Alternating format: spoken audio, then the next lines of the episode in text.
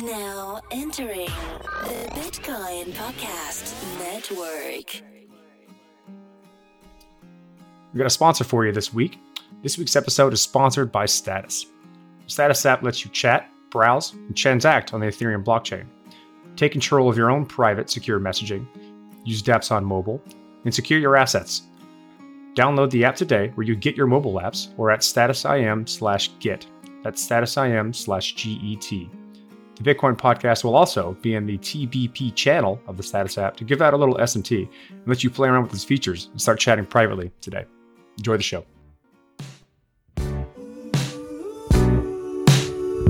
It's a Bitcoin podcast.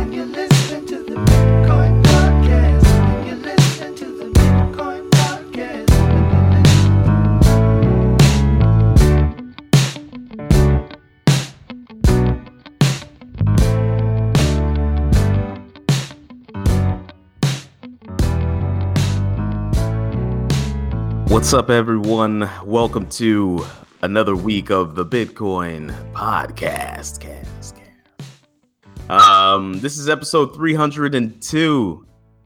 We're 98 episodes away from 400. That Almost there. Nothing. We're almost there. Almost, almost there. We're almost. We'll be. We'll be there. What? T- almost two years out. Yeah, um, I guess so. Unless we just go on a rampage. Like, did we ever? I feel like in the past we went on a rampage and just did a lot of episodes in a short amount of time. We used to do like we do like we did like three a week. we did for a couple a weeks. couple times. We did that like twice. We, I don't know what we were thinking. two- We must have had no week. responsibility. We had very little responsibility. Uh that's not true. We were just different different life, different structure. You were you were a scientist at the time and I was a teacher. And um Cello was I think he was a graphic designer, I'm not sure. He was sure. freelancing something that was really really laid back. Yeah, but nevertheless, uh episode 302. I'm the host that talks first, D. I'm another host, Dr. Corey Petty. Yeah, Corey talks second. Sometimes. And then uh, yeah, You just don't want to say the, the tagline. I'm trying to get him to say the tagline. I've I'm I have refused to say that tagline ever since you started Why? saying. I don't know because it's fun. What's wrong with the tagline? My tagline is "I'm another host." You do your tagline. I'll do my tagline. Fine. We don't have a guest host this week. Um, but we did have an interview with Wasabi Wallet. And let me tell you about this interview. You're going to be on the edge of your seat. Why are you laughing?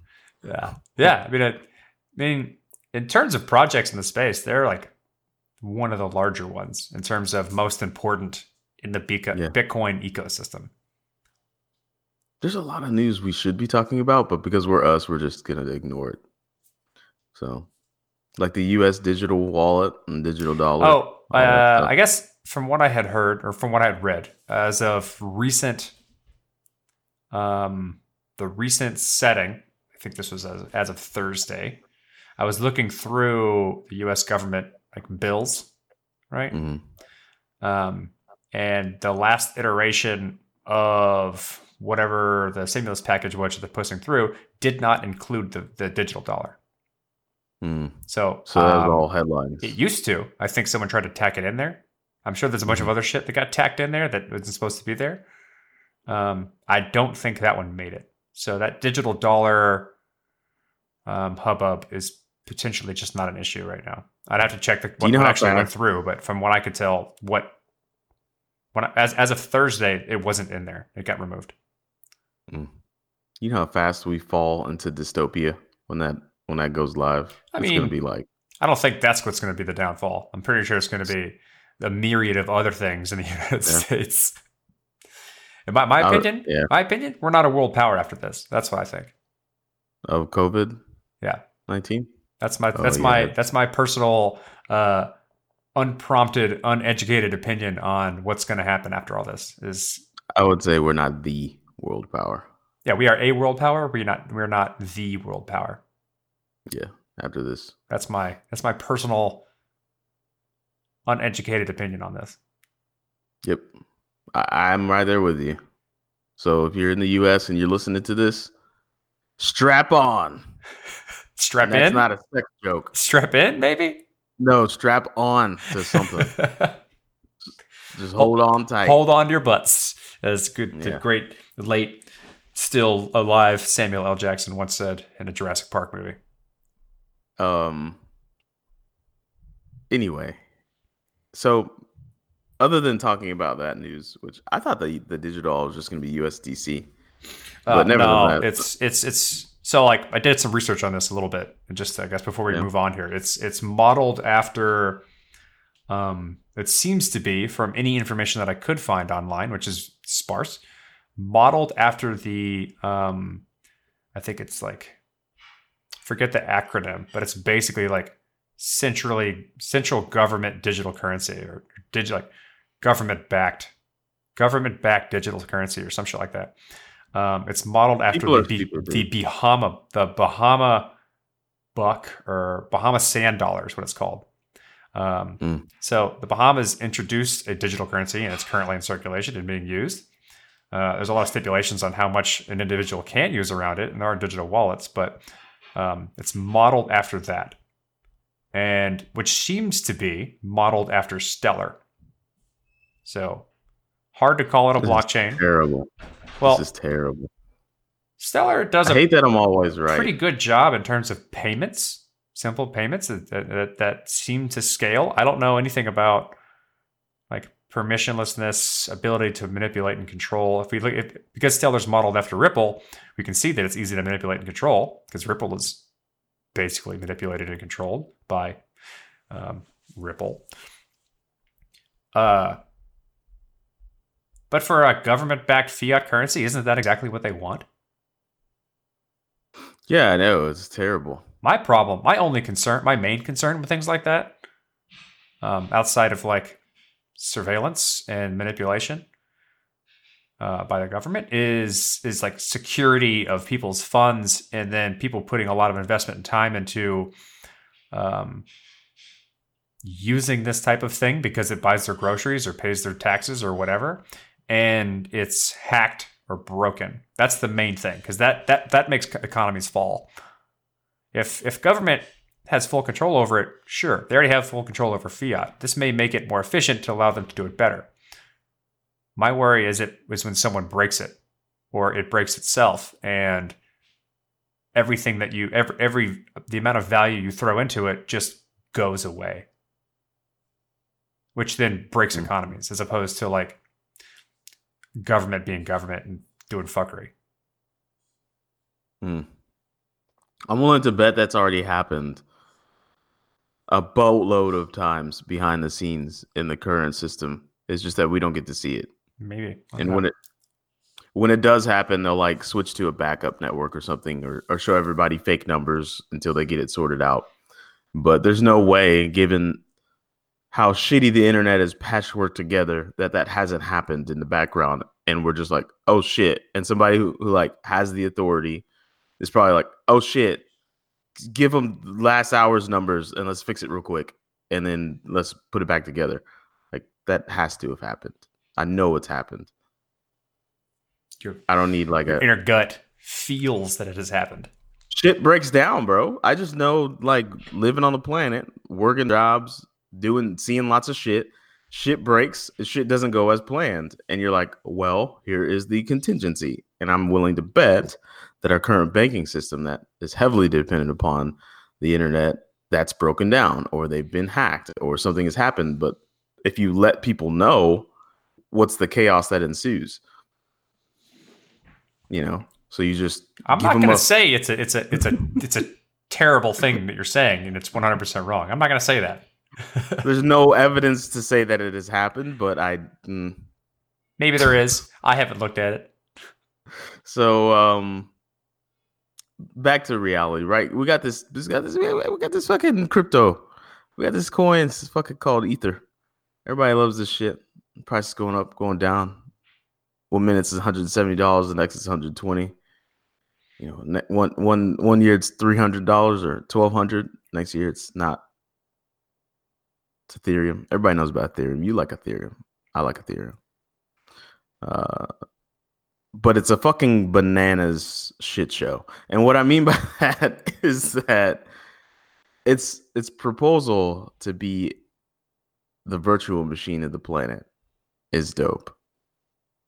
But it seems like so hard because of last week's discussion when we had Taylor on. We, we were talking about something um, that's either awesome or not, and that is, you know, anybody can make a smart contract and it could seem benign, but when it interacts with another smart contract, all hell breaks loose.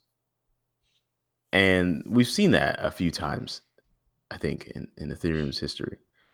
And so when you have that kind of indeterminate, unpredictable, massively variable amount of interactions that can occur between seemingly benign smart contracts, how could Ethereum ever hope to have the level of stability that people could, you know, be comfortable with using it? Uh, in my opinion, the same way that companies and businesses and valuable things uh, gain confidence and security around the internet, right? Like, like it's not like businesses threw their entire business on the internet and it worked every time from the beginning. Right? It comes with it comes with experience and better standards and better understanding and better um, wisdom around um, risk modeling and threat modeling. Like if you if you listen to the conversation we had last week, you'll Mhm. realize that um, because the introduction, because of the introduction of new smart contract capabilities that kind of interoperate with other platforms,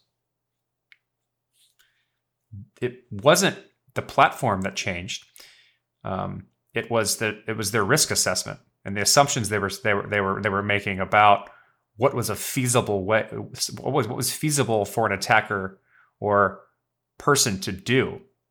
And when you build something, you build it under a given set of assumptions based on how people use that platform at that time, right? Based on what we've seen in the past and what we can think about within our wisdom in the future, we're assuming that the average or the, the, the user will only be able to do these things. And that means we're probably okay with any type of threat or risk that's outside of the scope of those assumptions. And what happens with a platform like Ethereum or the internet or any type of like fastly moving technology is what the average user is capable of doing changes rapidly. And if you're not on top of making sure your assumptions and what your threat model is, if you're not on top of how that changes with the current landscape, then you're going to fail. And that happens with any fast moving technology. Especially, especially when you have, when, when like your funds, like your economy is attached to that technology, like it is with a lot of businesses who run on Ethereum. And so it just moves forward like it would with other technology. In fact, I think it moves forward better and faster precisely because all of your value is captured and, and, and inexorably tied to that technology. Like you're more willing to look at your threat model and what risk you have with the things you're, you're, you're using of that platform because it's obvious that your value is associated with it. Whereas as opposed to the internet, like a lot of the the the damage that's done with being hacked is things you don't necessarily think about until after it's done, like losing all of your users, losing your social clout, um, like dropping your database, which like which like ruins a lot of uh, specific pipelines or history or anything like that. Like that's not ex- explicitly money. That's implicitly money through time and effort and lost ability to follow up on things. Whereas like if it's if it's money, if it's value and tokens and stuff like that, it's just gone. And it's it's so you're you're more willing to like keep track of these things. But because we're so early, in my opinion, like we haven't built the standards and wisdom and tools to allow people to do appropriate threat modeling or risk assessment or track these things. Yeah. I think that overall the people that are building in crypto now, um, it's just too much ADD. It's just like every year there's a new hot thing. And it's like, I get it. That's cute. That's the way that's the way that the tech uh, I guess the tech sector uh, got its claim to fame is is move fast and break things and don't apologize and make cool, cute shit and cats. Yeah, yeah, I'd say that's true. And, we're all tech. We're all tech enthusiasts, right? and at a certain yeah, and at a certain point, it's like, hey, don't stop doing that fucking dumb shit. Like people with this stuff with money and with something as could be as valuable as a global virtual machine, stop it. Stop stop doing the dumb shit. Focus on core infrastructure as an entire community. And then those people that have the affinity to do the cool nifty shit with cats and weird games, then bring them back in. Bring hey, come on, come Mm, back into the you need, fold. you, you, you'll always need interest. You'll need like people who are willing to throw money at interesting projects, even if they are, if even if all of those people are tech enthusiasts. Like you need people to come in and adoption, and Yeah, in, in but as many forms as you can. The, the focus, and I, I agree, the focus should be infrastructure, scale, etc. That's where the focus should be. But like you still need to like try and solve all the other problems simultaneously. Just not that shouldn't be the main focus. Because you can't just like you can who are you building infrastructure for if there's no users? I don't know. Ask China. They literally build highways with no people living there, just in the hopes that one day it gets out there and hey, it's like, hey, it's a good thing we built this highway, I don't think that's how they do it, but dude. There's like whole giant cities in mainland China that are just empty, and they're like, yeah, they're like, we'll we'll get there someday. Like uh, they're built. Like we're gonna put people in them, but not anytime soon. We got about ten more years of fucking left to do before those ci- before those cities get people in them. I would like some sourcing on that one. Okay, let me Google send me a source. The empty Chinese cities. No, Uh, in the meantime, uh, uh, the interview is pretty long, so why don't we why don't we go into it and um, and me and you can talk about empty Chinese cities afterwards, or if if if the audience knows about this type of stuff, hop in the Slack and inform Yeah, both me and D who's right about this type of stuff. They're, they're called ghost cities. It's like China. Under like, occupied developments in China. they use it to stimulate their economy. It's China does a lot of China cheats. Okay, China's government cheats at a lot of things. They use this to stimulate their economy and build a bunch of giant cities, and they say they're going to stick people there, but then they never do. So basically, people funnel funds into their economy thinking they're going to get an ROI on them doing all this construction work and building all this stuff, and nothing ever happens from it. So they end up taking everyone's money and paying them back in Chinese money and then debasing their currency so they pay them back with air. Nobody likes China. Nobody likes how they operate. Throwing pretty throwing shitty bangers game. out there today, T. it's a pretty that's just what they do. Like I don't understand it's just is it's not it's not I'm not saying Chinese people are a bad people. The Chinese government is categorically bad. They pollute more than anyone. They lie about their economy. They've lied about coronavirus. Like they do really bad shit and nobody can really hold them accountable. But welcome to the Bitcoin podcast. So, anyways, we're gonna cut it. We're gonna cut this shit to the interview, and I hope I'm not assassinated by this time next week. There we go. uh, here it is. Hey guys, got another podcast inter for interview for you today. Uh, yeah, inter four. Uh, so today we're going to talk about Wasabi Wallet, like uh, like the P, I guess. We'll get into maybe why it's called that, but Uh, we've got Lucas and David with us with the Wasabi Wallet team. Um, why don't y'all do the normal thing? Give us a quick introduction as to kind of who you are, what you do, and how you got um, kind of introduced into this this this industry. Yes, thank you for having me here.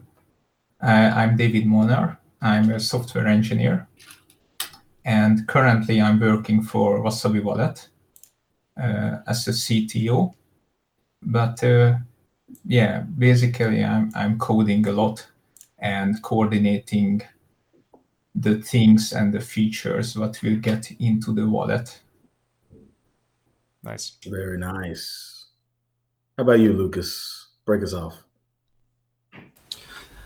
Hi, well, I'm Lucas. I'm a lead developer of Wasabi Wallet. Um, I'm a software engineer too, and started uh, building the Wasabi Wallet with Adam Ficsor uh, since the beginning, basically. Uh, and well, that's all. I'm coding a lot too. Dope. Uh, I guess my first question is gonna have to be, why the name Wasabi, and how spicy are you? Like, I need to know, well, where'd you come up with that name? I like it, but that's because I like wasabi, but I don't think it's related. So hook me up. Uh, as, go on, Lucas. You you Go might know ahead. it better. Okay. my- okay. Uh, the uh, initially uh, Wasabi started with the uh, hidden wallet. That is a really bad name because you know it's something uh, dark there. So uh, the name was not okay. So we changed that to the magical crypto wallet, what is because basically we didn't find any any name worse than that. So basically, that was the idea. and finally, we say, okay, no, why? Uh, Adam likes a lot this um, culture from the, the the the Japanese culture, the Chinese culture. So, what about uh, Wasabi Wallet? Well, it was okay. Uh, in, in fact, it was Wallet Wasabi at the beginning it's, it's ugly too, but now everybody finally found the, the, the, the best name that is just wasabi. I, I, I like wasabi. So So it's just for alliteration's sake? Because if so, that's that's powerful, and I commend you. Sure. yes, and it's Uh, it's an it's PC it's an PC wallet basically. That's another way to to put it. Yeah. So like before we start, I want to. I have a bunch of I guess more technical things, but uh, like first off, I got to say, y'all's wallet is probably the best wallet in all of, in all of Bitcoin, to- based on being able to introduce advanced features into the wallet and a lot of control and still usability. So, hats off to that. Um, you want to give a quick intro, um, David, on like what Wasabi Wallet is and kind of what the whole um, shtick behind it is? Yeah, sure. Just a few words back to the naming that uh, it is. I, as far as I know, it is wasabi because people likes to eat, and it is a good marketing if you name your product uh, about about food. That was another reason. You already you sold Yeah, D, so I guess that works. Yeah, there is I'm a, making fried chicken wallet tomorrow. You guys are done. It's a yeah, wrap. or, or, no, or, or for example, bread bread wallet, right? Mhm. Yeah. Oh, shit. I didn't even think about that. That's slick Mahoney. I like that. Hmm. Okay. Uh, so about Wasabi. So you mentioned that probably that is one of the most powerful wallet. Yes, uh, on desktop. So basically, it's a desktop wallet. So yes, I guess it's it's one of the best wallet right now. If you are you are thinking in desktop, it's uh, cross-platform, so you can install on Linux, Macintosh, and Windows too. And so the most important feature is, is privacy in the wallet. So it will try to use the best and the, the, the most edge privacy technologies uh, during you create and transactions and for every other stuff. And the second most important thing is that it's very easy to use. So just to mention one, for example, if you want to have a full node, you just press a button there to turn it on, and there you go, without doing anything else. Or just to mention another one, to use the Tor anonymity network, you do not have to do anything. It is on by default in the wallet. So hmm. briefly, briefly, those two are the main functions, the main concerns there. There's a lot of like functionality in there that do you feel like you're appropriately poised to handle what could be considered an onslaught of like new users? Or are you just touting very proudly that if you're new to this whole crypto thing, you probably shouldn't be messing around with our wallet. Just just just go to Coinbase or something. Mm, sorry, what, what do you mean? What I mean by that is my name's Jessica, Jessica Rabbit. I'm walking around on the street. I just hear about Bitcoin. Am I gonna need Tor? Am I gonna need these advanced features, these things that very are very um intimate with like early adopters, um, privacy minded people? But is Jessica Rabbit who basically just cares about, I don't know, if her cafe has cream on the top or not. I'm very I'm generalizing a whole group of people. I'm sorry, Jessica's out there. But is this gonna appeal to Jessica? God damn it. Yeah, I understand the question. Uh, probably not. Jessica won't use Wasabi Wallet because sorry, she Jessica. because she she has a, an iPhone only, and we are not supporting mobile. But Simple explanation. uh, we are not spending any on marketing. Instead, we are uh, spending time and money and uh, brain power on educating people how to how to be private in Bitcoin.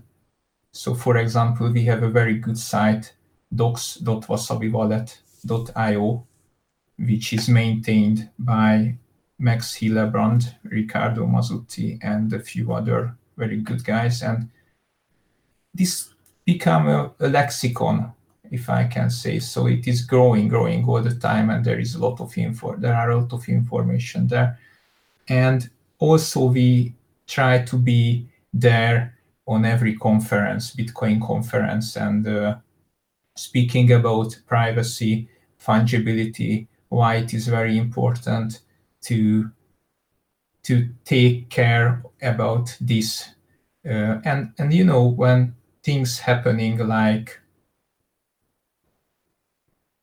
you know for example the coin forensics companies and uh, or or somebody making an, another exit scam and and people ch- starting to think um, that Bitcoin i- cannot be used in the same way that they are using their credit cards because it's a different thing. They have to take care of their own money. They have to take care of their own privacy because nobody else will protect it. For example, in banks, there is the the privacy policy, so they will guarantee that uh, your privacy will be preserved at least against other people, right? But in Bitcoin, this is not guaranteed by anyone, and this is very important to to know that to educate the people that they have to take care about this. Otherwise, they will compromise themselves. Mm. It's too late for Jessica Corey.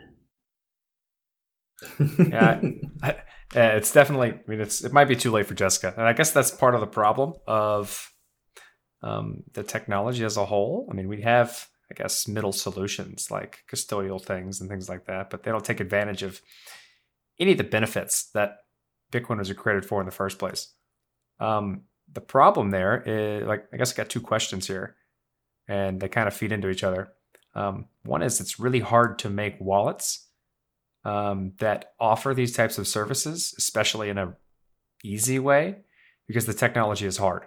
Like, is that why most wallets don't have these features? Because you don't think they really understand how you should be using this stuff, or even just have the capability of offering up the service.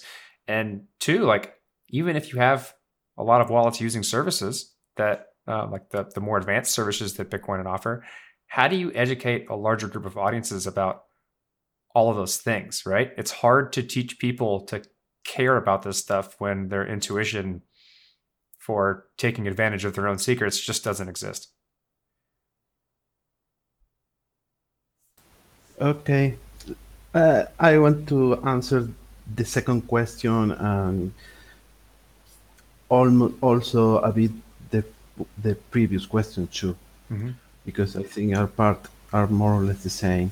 Are Yeah. about education and um, how different users value uh, privacy. Uh, Wasabi is, is a meme. It's a meme for for a goal. So um, yeah, we have some users. We love the users that say, "Hey, I love Wasabi because Wasabi is cool." But uh, yeah, I, I like to hear that. But we we want to provide to help people, providing the tools for um, achieving the the privacy and you the only way you um, understand that you need wasabi if you if you need it is because you know about privacy. You know how the technology works. You understand the consequences of your of the, the way you operate in the system. So because you cannot value those things that you don't understand. So the first goal for us is educate people. Educate people. Because um, the the result is the in, in privacy for our users and, and other people that are not our users that also gain privacy um, indirectly is with the tools yes but then the, with the knowledge first. Uh, so basically, that is why it, it's important for us to educate people with documentation, videos, these kinds of of uh, uh, with people like you that help us to to spread the the word, right? Um, well, that's that's why we're, we're so obsessed with education. I'll talk to you a little bit about our sponsor of the show this week, Status. And today I want to call out uh, the many listeners who are building dApps on Ethereum to tell you how to get your dApp in the hands of all the Status app users. Status app itself is a mobile Web 3, lets you chat, browse, and transact. There's a lot of cool things about the Status app. Right now, let's talk about the dApp Explorer. Status app uses DAP.ps, that's referred to as dApps, as an on ramp to use Ethereum dApps on mobile. Maybe you've heard about DeFi, want to check out KyberSwap or DeFi Zap.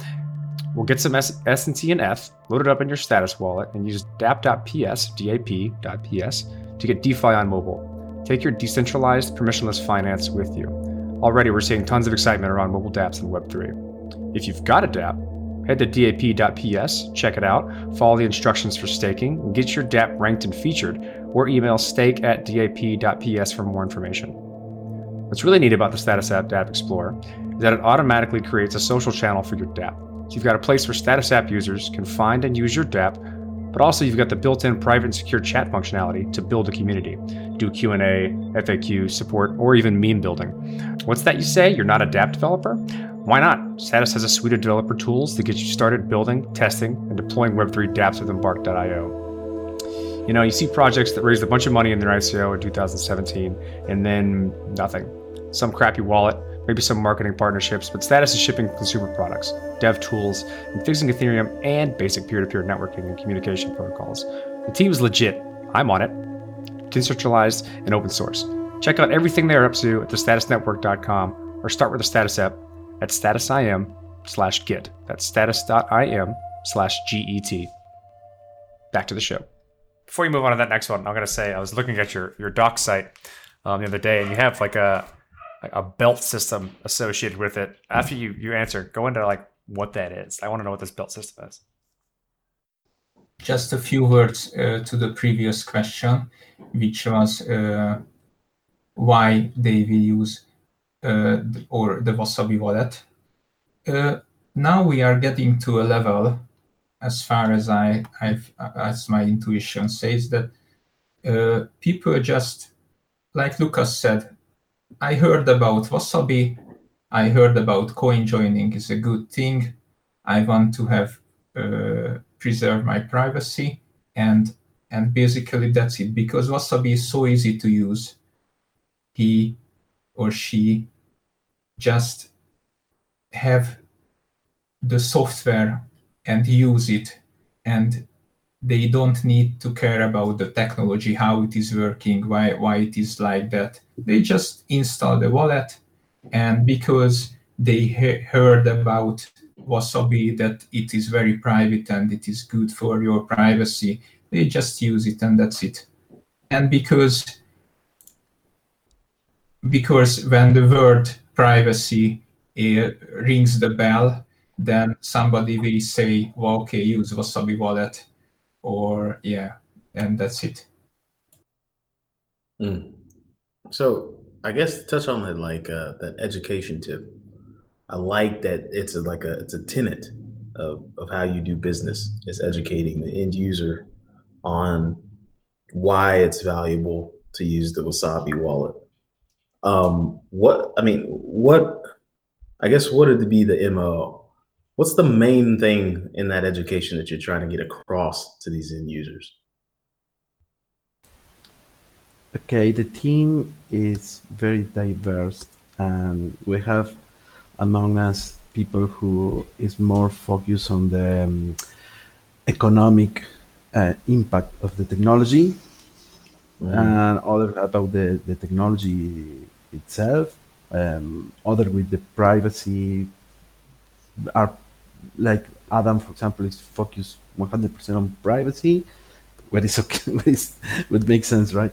Um, But I think uh, people need to understand first. This is a personal opinion. Need to understand first what Bitcoin is, how Bitcoin can help you in a daily basis, and then how technology works, and finally uh, what how the, the technology design the system design has privacy implications and how you can mitigate those mm, potential risks if you, if you want uh, or protect your privacy with uh, this tool that is wasabi wallet uh, but but again if you ask another team of another member of the team probably the answer is completely different Mm. Okay, I can dig it. by the way the documentation site was built uh, with WooPress Oh, View which Press. is yes VuePress vu press which is a very interesting tool because i i attached the link there. The source of that site is on github and every time when you are uh, making change in in the source code it is automatically built and updated. So, for example, if you find a typo in the documentation, you can go to GitHub, make a pull request, and became a contributor. So, I, I would mot- motivate you to do that. Uh, because there is a contribution game uh, going on from month to month on, on the Wasabi docs. So, you, you can actually earn Bitcoin by uh, fixing typos or adding relevant content to the documentation. Uh, so, so if your pull request merged, then the website automatically updates itself. It's it's very very good. Oh, so that's what the belt system is in terms of like who's contributing. Yes, uh, basically yes. Uh, the Wasabi documentation handled by Max Hillebrand, and he is the one who summarize f- every month how much line uh, added and deleted by who, and a specific amount of Bitcoin uh, s- spread uh, to those people. So yeah, uh, yeah, it's it's uh, the bad system is another thing. It is related in a way that if you contribute uh, to Wasabi Wallet in some way, for example, with a tutorial video, and it is very very good video, then we will give you a white belt or something like that. All right, so you got a bounty. Dojo. Yeah, that's pretty You can sweet. dig it. Uh, so I want to I want to ask a few more. I want to ask more of like uh, some technical questions here before we you know spend too much time on the belt system. Although it's awesome, and I I definitely recommend people go and check it out and contribute because quality resources of advanced topics and um, handling this type of stuff are, are few and far between. But um, Wasabi is the only implementation of CoinJoin, and for those that don't know, um, CoinJoin is a um, Bitcoin transaction privacy technology and allows you, allows you to obfuscate um, kind of the amounts being sent um, and and attribution from who's sending them and receiving them. Um, how, why are you the only implementation? And do you feel like there's uh, like almost an undue burden on Wasabi Wallet because you're the only implementation of something so private as CoinJoin? Well, I, I think there are more implementation of coin joins. No one's using it For than, than Wasabi Wallet. What what is the, the biggest thing here is that we are implementing trustless coin join, which means that Hmm. even we cannot de-anonymize you later because we don't know nothing about you. And and we, we cannot steal your money because there is no single point of time when we own your coin basically it works in the following way just a very basic form uh, 100 participants gather together and it is coordinated by the backend wasabi backend wasabi backend start constructing the the coin join transaction and it is sent one by one for every client. And on client side, they are verifying if the transaction is correct. For example, uh, I send you, Corey, the transaction for your Wasabi client, and the client will check, okay, my input address is there. Okay, it's there. My output address is there. Okay, it's there. Uh, my change address is there, right? Okay, checking the amounts, subtracting the fees, so it is really verifying that you will not get scammed, your client. And if it is correct, it will send back your signature for that coin join transaction to the backend. So the backend will add your signature to the transaction. Even if the backend changing something on the transaction, your uh, signature won't be valid anymore. So so basically, what the backend can do is to to to not to this not broadcast the coin join and and that's it. But nothing else. We cannot steal. We cannot de-anonymize you. We cannot provide information to anyone about uh, the coin join because we don't know it either. So that's the big deal that it is a trustless coin join. Mm. We, we even don't have your your XPub key, so we we, we don't know your your balance we don't we know nothing Mm. that's that's the point. and to implement this in a way that it even cannot be dos attacked that's even more harder yeah but lucas lucas can say more about this because he was one of the the main uh,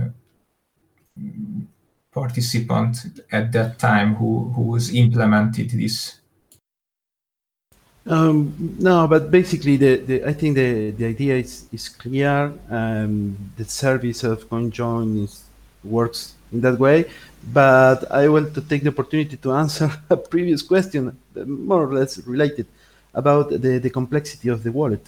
Um, I think the today the the, the mm, developing a wallet is a bit harder probably than before, and mm, especially now, uh, this kind of of wallets like Wasabi Wallet that doesn't um, trust on any third-party uh, server because the wallet has to be uh, capable of uh, calculating your balance and discovering your transactions directly from the blockchain without having the blockchain. So it, it's, it- and not only that, um, uh, Wasabi requests blocks from the peer-to-peer uh, Bitcoin network based on uh,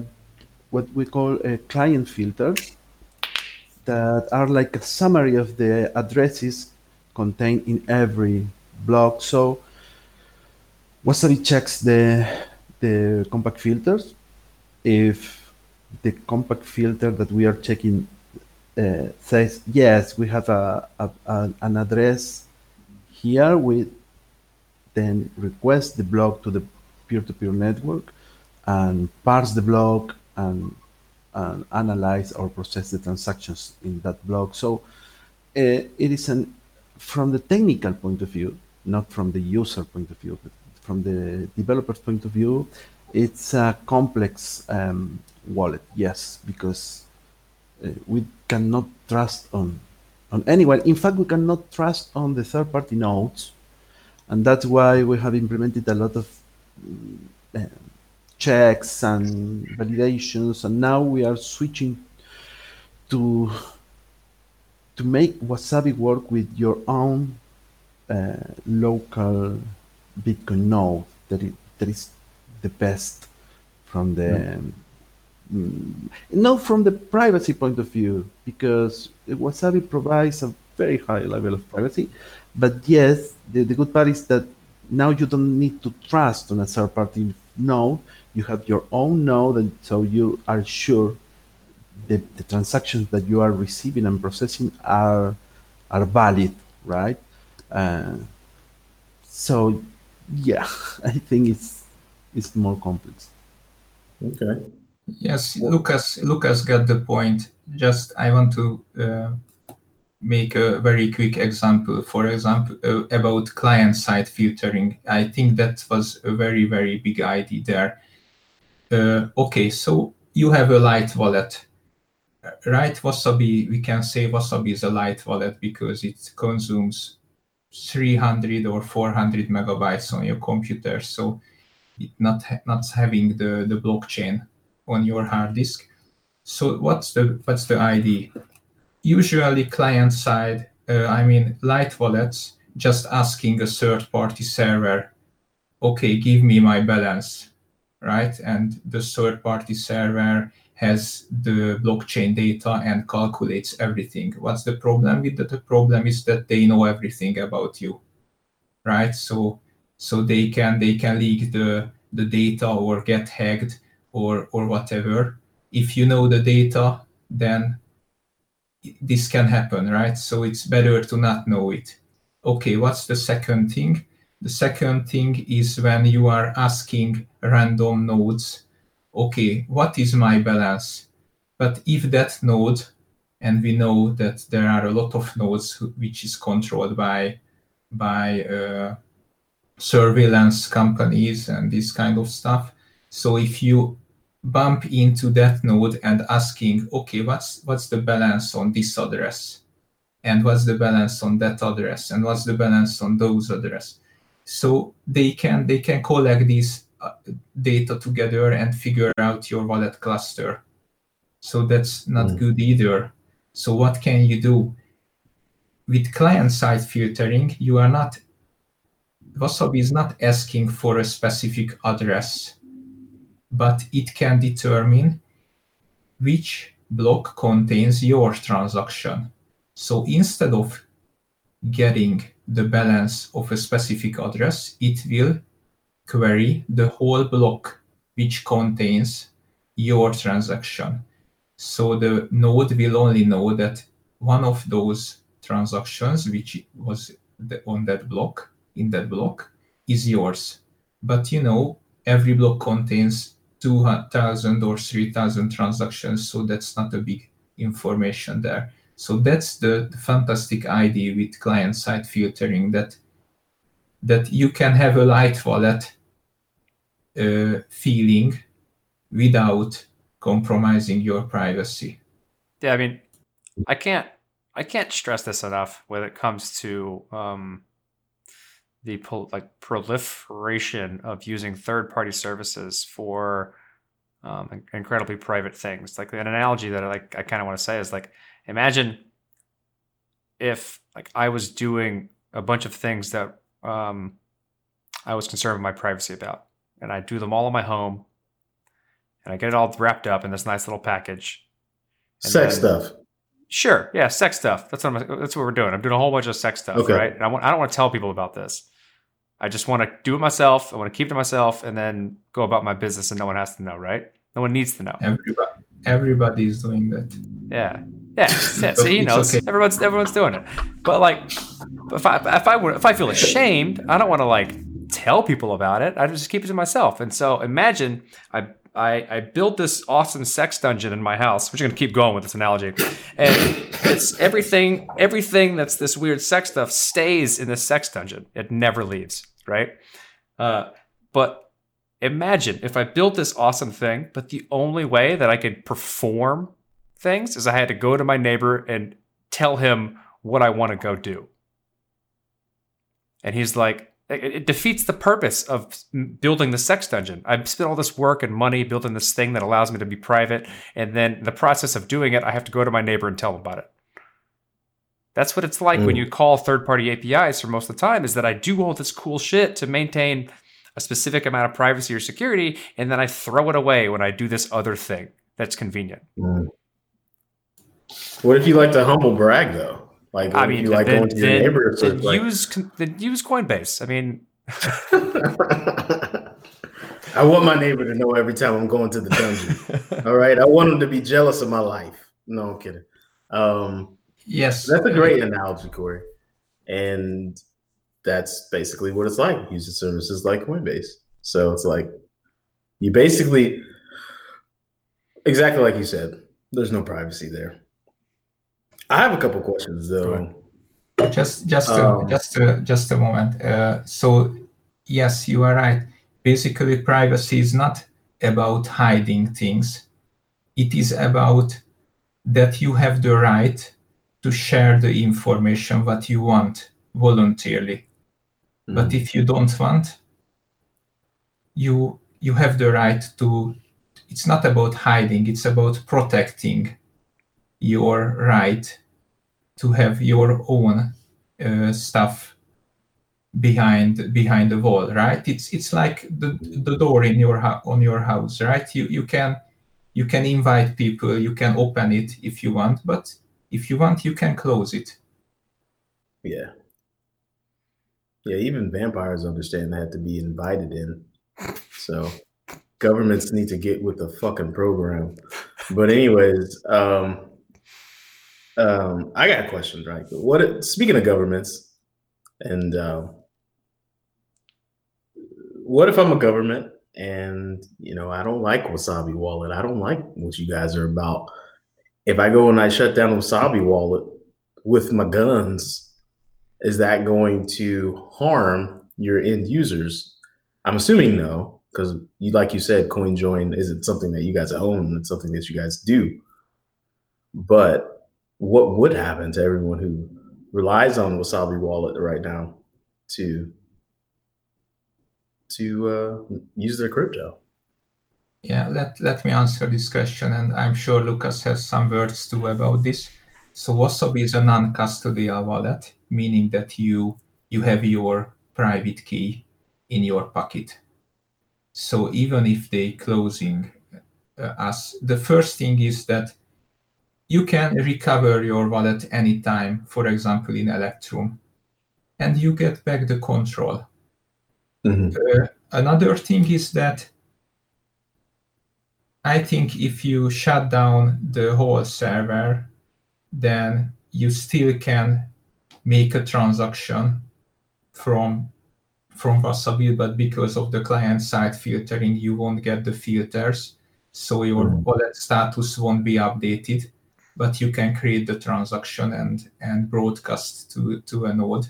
So I think it it would partially working still, but anyway, if you have the the recovery words and you will get it when you are generating a wallet in Wasabi, you you will be noticed that to write down those words. And in Electrum, you can recover your wallet and keep going. The second thing is that Wasabi is open source. So anytime if we are out of business or or whatever, something happened to us, then anyone can can take can clone the repository. And this is also true for now. You you can clone the repository and say okay here is my let's say not wasabi but i don't know shiitake shiitake wallet. And and there you go and my service is better and use this you can do that we we cannot do anything against that because we are completely open source so you can clone you can verify the code Mm. and and that's it Nice. Lucas, you want to add to that? No, basically, I'm agree with with with Dávid. Uh, there is a strong incentive if we um, are out of the business for some reason. There is a strong, really strong incentive or incentive. Sorry for for people to start um, to host a Wasabi Wallet coordinator and start receiving feeds. Uh, the only thing that you have to say is convince enough users to go to the config file and replace the old URL by your own URL so people will start using your own hosted uh, Wasabi wallet. So, uh, in fact, I think it could be it could be a very very bad idea to sh- to, to shut down uh, Wasabi wallet because that could result in multiple more um, hidden Wasabi Mhm. wallets. I mean, we everybody knows where we are, right? Uh, Yeah. Because it's a company, but uh, Wasabi wallet is designed to work against a, a, a Tor hiding service. So uh, it could result in a proliferation of many other uh, Wasabi wallets, uh, or at least uh, uh, coordinators. Yes. So I think it's a bad idea. Got two lightning questions, Corey, and then I'll pass you the rock. you know I'm waiting. Okay. Are you guys familiar with lightning rounds, like like for from game shows? Like you ask, a, I'll ask a question, and you can basically just say yes or no. It's like a lightning answer, lightning quick answer. sorry familiar with Okay. what All right. I'm going to ask a question, but you you can only answer yes or no. It's like a lightning round. That's what we have in our game shows. It's like you can only answer yes or no. okay All right. If you guys were to start manufacturing out of the box full Bitcoin nodes, would you call them bento boxes? Oh, no All right. Next question. If you did decide to make a light wallet for the mobile, would you call it Hibachi Shrimp Wallet? lucas this is your No. Okay. All right. On to you, Corey. It's All on to you. D is no longer the marketer for Wasabi Wallet. You can see that's going to happen. Uh, Yeah, I got a, I got a couple call it more. window Uh. I guess the obvious Thank one, um, and I kind of know the answer here, but it's it's I want to hear your perspective on it, considering I make a private and secure wallet on Ethereum. Uh, why not mobile? Why don't you have a mobile implementation? What's the problem here? Can't call it Hibachi Shrimp. Sorry. Uh, okay. Uh, the, the problem with uh, mobile.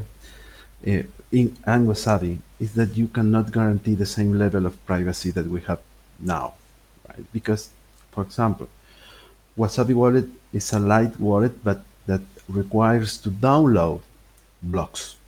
Yes, so in my computer I have I don't know how, probably a couple of gigabytes of blocks. Uh, that's a bit harder. In, I mean, you can download blocks in mobile, but it's the the bandwidth is a lot. I'm going to tell Also, you, you have- I'm going to tell you from experience, it'll burn your battery and your bandwidth if you have a data Oh, wow. Of course, but it's not only the blocks in that case. What will do that is that we need to listen the the the network, the peer-to-peer network, in order to be notified when we receive transaction. For example, we keep a, a mempool, right? Uh, also, we had to download the blocks, these compact blocks filters. Yes. Uh, Tor, uh, I don't know if Tor is, a, is an issue anymore, but I think It's, Tor is it's possible. But not fun. anyway. Let's put it that way. It's not fun to use Tor on mobile.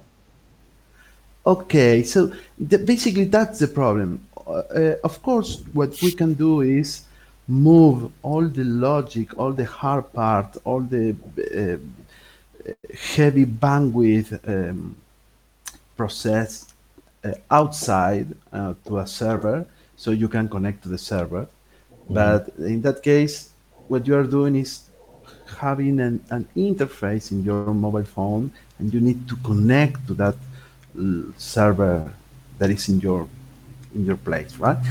But it is not so easy. Of course, if you have, for example, if you can um, use a central server, and the central server can do the calculate your balance, and you trust on that server, uh, in that case, it, it could be much much easier. But that's something we don't want to do right now. or I don't know, we don't want to do that right now, and we don't want to do that in the future neither.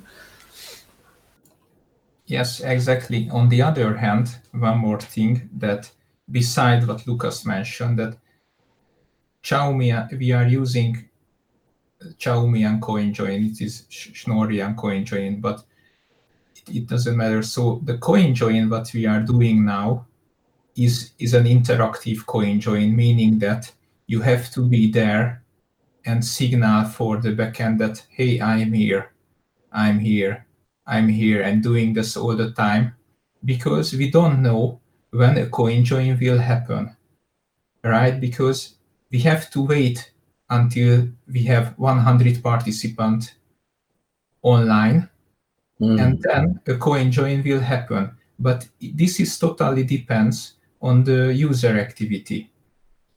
So your device have to be online, listen and answer every time. And when the coin join will start to proceed, then you have to wait until you get the unsigned coin join and sign it in that in that very moment. So it is not possible to to have a mobile phone which is went to sleep or or out of the range or whatever you know shut down by because of the power saving it shuts shuts down the the wasabi application or or something like this. So it's it's not so reliable. And here i would like to mention that uh, we are looking for the next uh, big thing in privacy. Uh, we have a thing which is called wasabi research club. Uh, lucas for example is one uh, main participant there, and we have Aviv Milner, who's a privacy professional. He's the host of this one, and Adam Ficsor, of course, the the inventor of uh, Wasabi Wallet. And they are going through every privacy technique and looking for the next one to have a better uh, coin join or whatever will be it is. So yeah, this is a small advertisement that it's also open because we like to be transparent, so anyone can join, and uh, you can find it in our repository, zkSNACKs repository under Wasabi Research Club. So everyone is welcomed there. I'll be sure to add those to the um, show notes in case anyone's interested. I'm personally interested as I spend most of my time researching and trying to develop this type of stuff. So uh, if it's things that I can learn in terms of technology associated with crypto that increases privacy and efficiency, then I'm I'm I'm all for it. Um, I guess the next question, like I'm a I'm a security engineer. I I wonder um, how do you give specific guarantees within the software? How are you doing like threat modeling? Are you getting like external audits to on on this code base, or are you just kind of assuming because it's worked so far that it works, or you know, code is self documenting things like that? Like, how are you? What, what's the security profile of of such a wallet that's so focused on privacy and security? Okay, so uh, yeah, I'm sure Lucas has some words about this too. So, for example, uh, we are doing a lot of research and we are not putting into not putting any feature which has a minimal amount of privacy risk in any side into the software.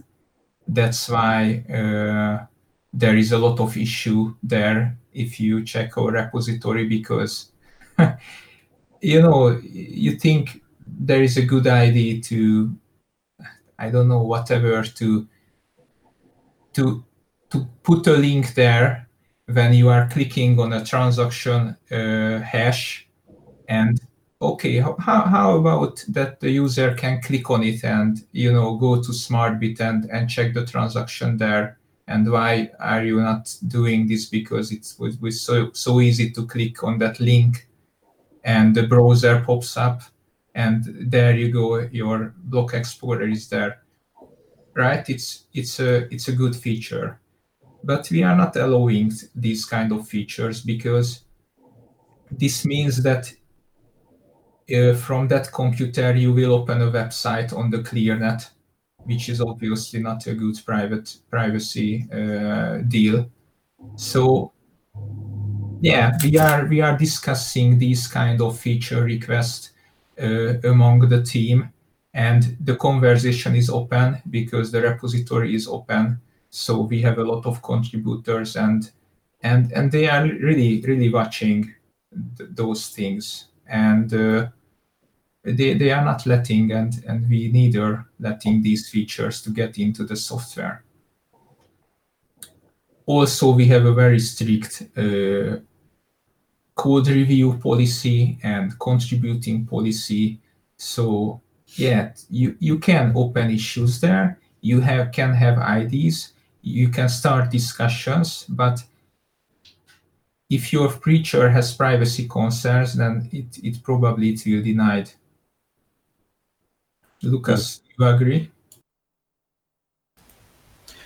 Yes, that's basically it's an open source uh, project. Uh, we have received uh, multiple reviews from very well-known people in the community. In fact, uh, I remember two reports of ways to manipulate the fees in order to uh, fool the clients, in order to sign a transaction that could be not valid, and we fixed that.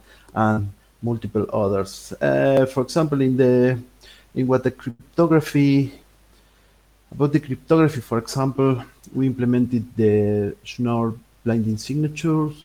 Um, well, uh, Jonas Nick uh, give us a hand with that because he said, "Hey, listen, if you implement this in this way, uh, be careful because it could be a possible attack uh, Wagner attack if you reuse the same uh, uh, key for the signer, for example.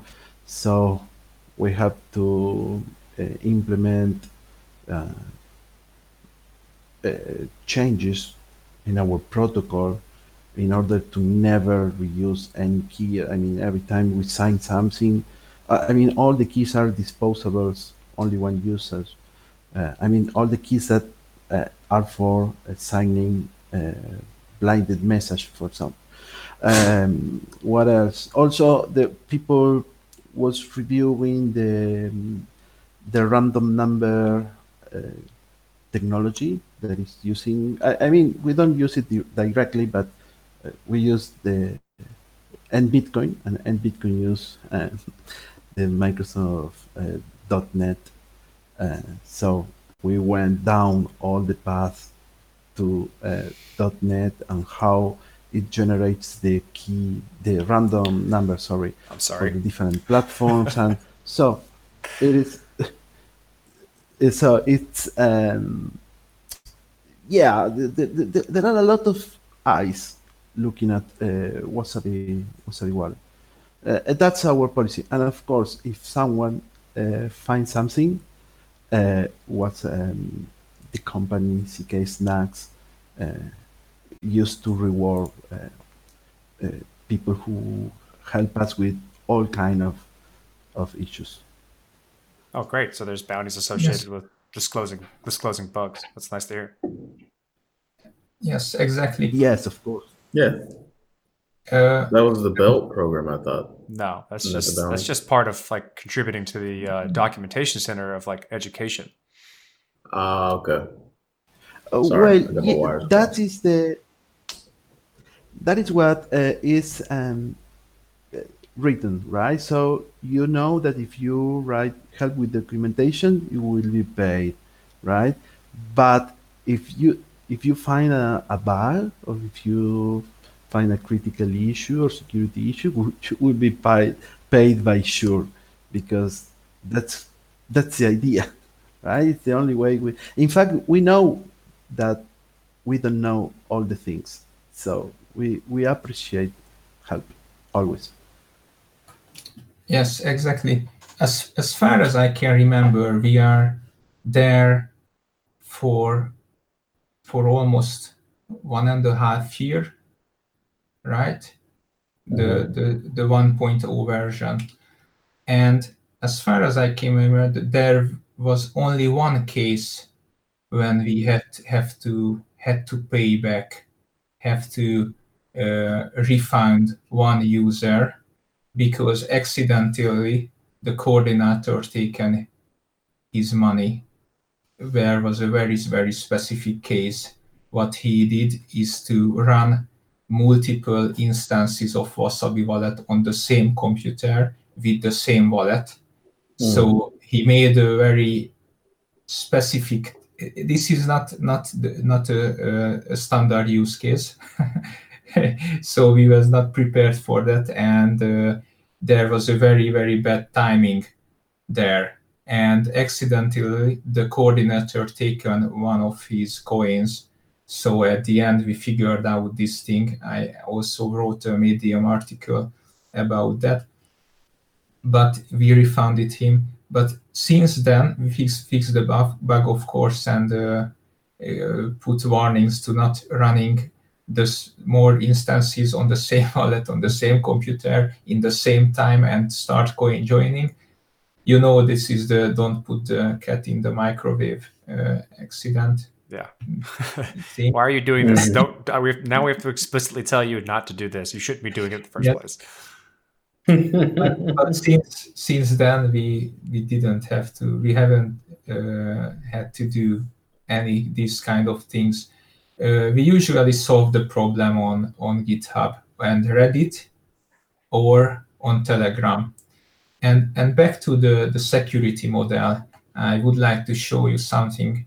For example we have this uh, wasabi is, is built on zero link zero link is a Bitcoin fungibility framework, and there is a very good research paper uh, written by Adam Ficsor, Nopara 73. And for example, if you go there and look at that paper, we have special thanks for Adam Gibson, Chris Belcher, Ethan Heilman, Dan Gershony, Kristov Atlas, and, and, and those big or for example, we got the coin join bounty, which meaning that Gregory Maxwell, uh, Pieter Wuille, and I think yes, Adam Gibson approved our software as a, a trustless coin join implementation. in in the space, and the other who was get some uh, amount of the bounty was JoinMarket. Uh, you, it's Adam Gibson's and Chris Belcher's uh, uh, product or, or child or Yeah. uh, Brainchild. yeah.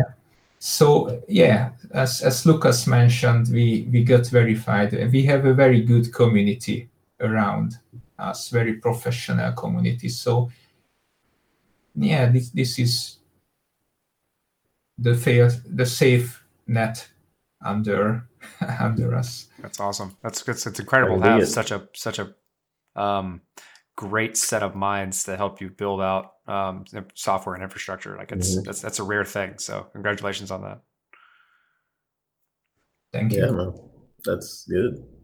You you need a you need a rare mind as a marketer to help you. No, I'm kidding. Um, let's do one last thing. In ten words or less, can you both describe Bitcoin?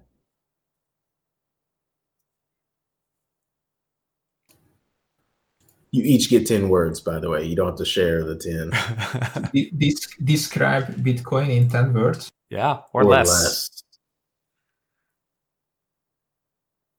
Lucas, you can start. Uh, free market money. oh, you went three. Free Good luck. money. Good luck, Dávid. Is that flea market money Free or free market? Free market. Flea market money. No, I'm kidding. Flea free market money. Okay. Yeah, free market money. Your turn, Dávid. But three words is kind of short. I don't know. Decentralized trust. Ooh, checkmate, Ooh, sir. You just got one upped, Lucas. That's what we call one up. Okay. one. Yeah.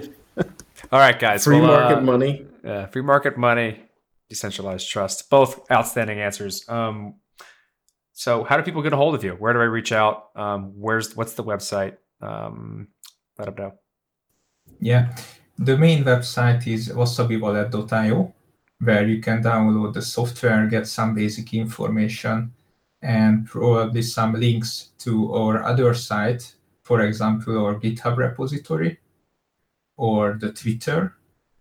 Uh, on the Twitter, we are posting the new features, and uh, with the next release, we will have many, many very good features. For example, uh, multi-wallet support, which means that you can uh, open more wallet in one instance and you can coin join into another wallet, for example, into your Coldcard. Uh, when you reach the specific anonymity set, with the next coin join, Wasabi will automatically uh, automatically uh, put the code the, the your your other wallet output address there.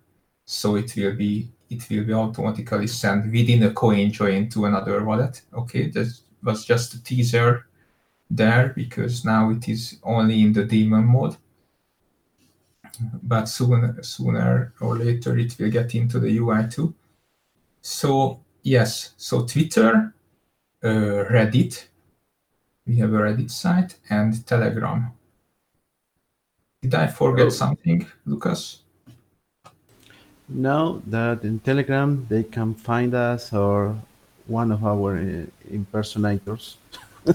there are many, so be careful in Telegram. Good deal.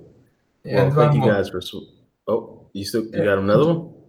Yeah, just one more thing that we have a lot of contribution game. So I really would like to invite uh, anyone to contribute because, for example, now we have an art game.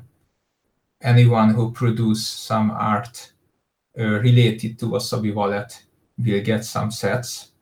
10 million sets will be satoshis will be distributed during this game. So I would like to incentive the people with art uh, skills to contribute on this game.